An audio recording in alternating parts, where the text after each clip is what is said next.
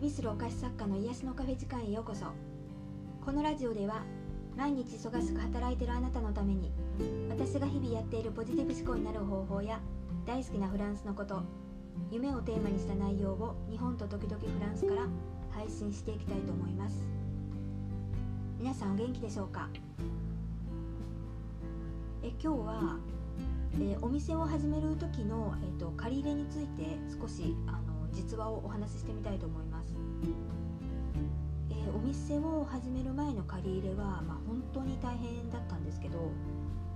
今思い出すだけでも、まあ、よく粘ったし借りれたなって思いますね。金融機関の融資の説明を見てると条件さえ揃ってれば簡単に審査が通りそうな雰囲気があるんですよ。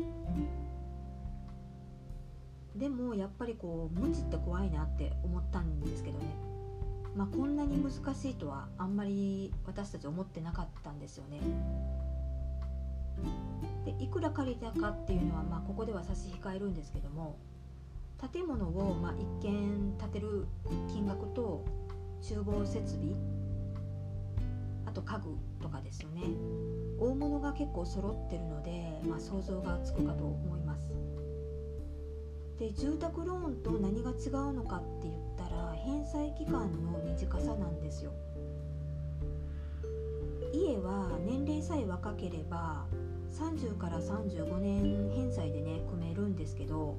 店舗の場合はあの最長10年のことが多くてですねあの私たちも当時あの7年以上は組ませてくれなかったんですよね。まあ、その結果月々にあの支払わなければいけない金額がね、まあ、すごい額になるんですよね。当時のあの担当だった銀行員の方が、まあ、いつもねあの大丈夫です借りれますって今言ってくれてたので私たちはまあすっかり信じ込んでしまってたんですけどもまあその後、えー、建物をね、まあ、設計してもらって、まあ、そして契約して、えーと、土地のね地鎮祭が始まってもう着工が始まるって頃にあの自分たちが思ってる金額がねあの借りれないみたいな話になってきてその担当の方が上の者から許可が下りないんですって、まあ、言ってきたんですね。でこの時にめちゃくちゃ焦りを感じてですね。で私たちはもう何度も銀行に足を運んでで納得してもらうために資料を集めてで開業計画書をね何度も書き直したんですねで銀行員さんからもその3年後5年後10年後どのように、まあ、お金が動いていってどのように売り上げを上げていくのかっていうことをあのもっと明確に書いてくださいとも言われて、まあ、それで何度もね書き直していくうちに、まあ、すごい分厚い本みたいな感じにはなったんですね。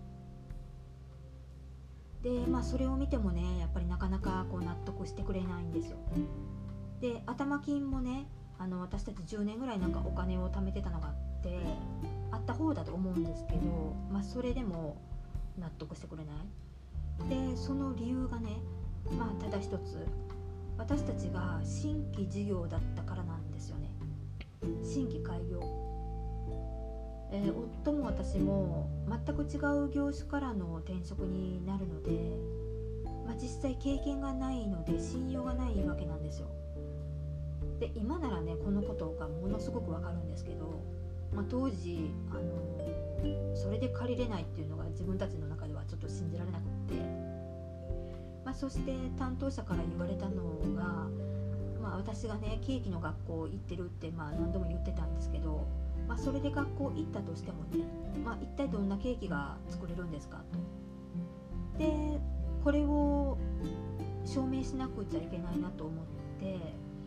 まあ、私は学校を卒業した人が活躍している人を調べ上げてあの実績なんかもホームページから見て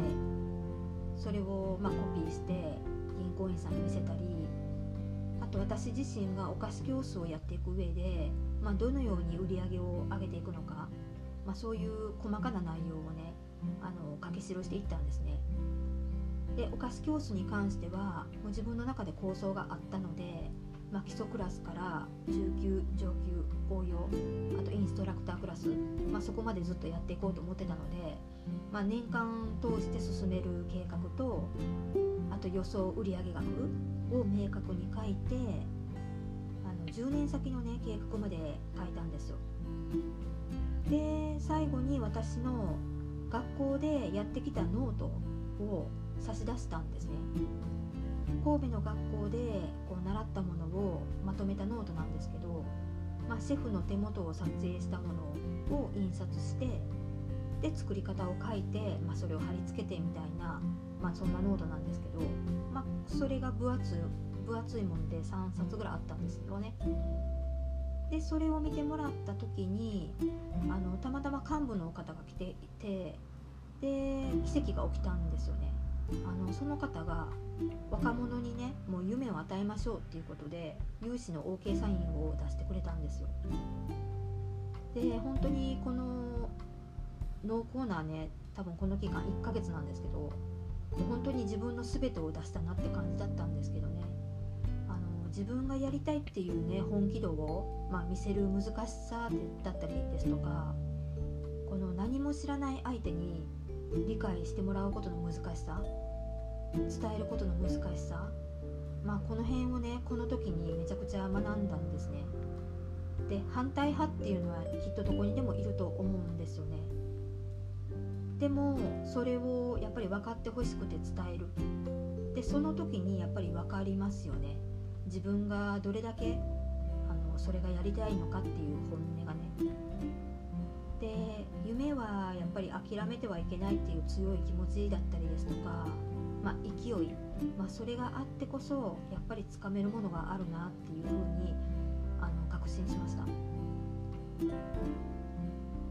でこれからの人もねあの夢を持ってる方にもやっぱりあの諦めてほしくないなって思います。でそういう思いから私もねあの皆さん応援していく立場になりたいなってことであの今回サロンをやってみようと思ってるんですけどもまあ私が運営していこうと思ってるこうオンラインサロンではあの少人数制のサロンにしてるので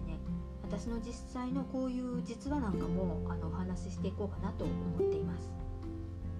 まあ、皆さんの中でもなんか少し興味がある方いらっしゃいましたらあのいつでもお問い合わせください。あとね聞いてみたいことなんかもあってもあのご連絡くださいオンラインサロンやセッションのお問い合わせもね常にしてますので公式 LINE からメッセージくださいそれでは次回のポッドキャストでお会いしましょうありがとうございました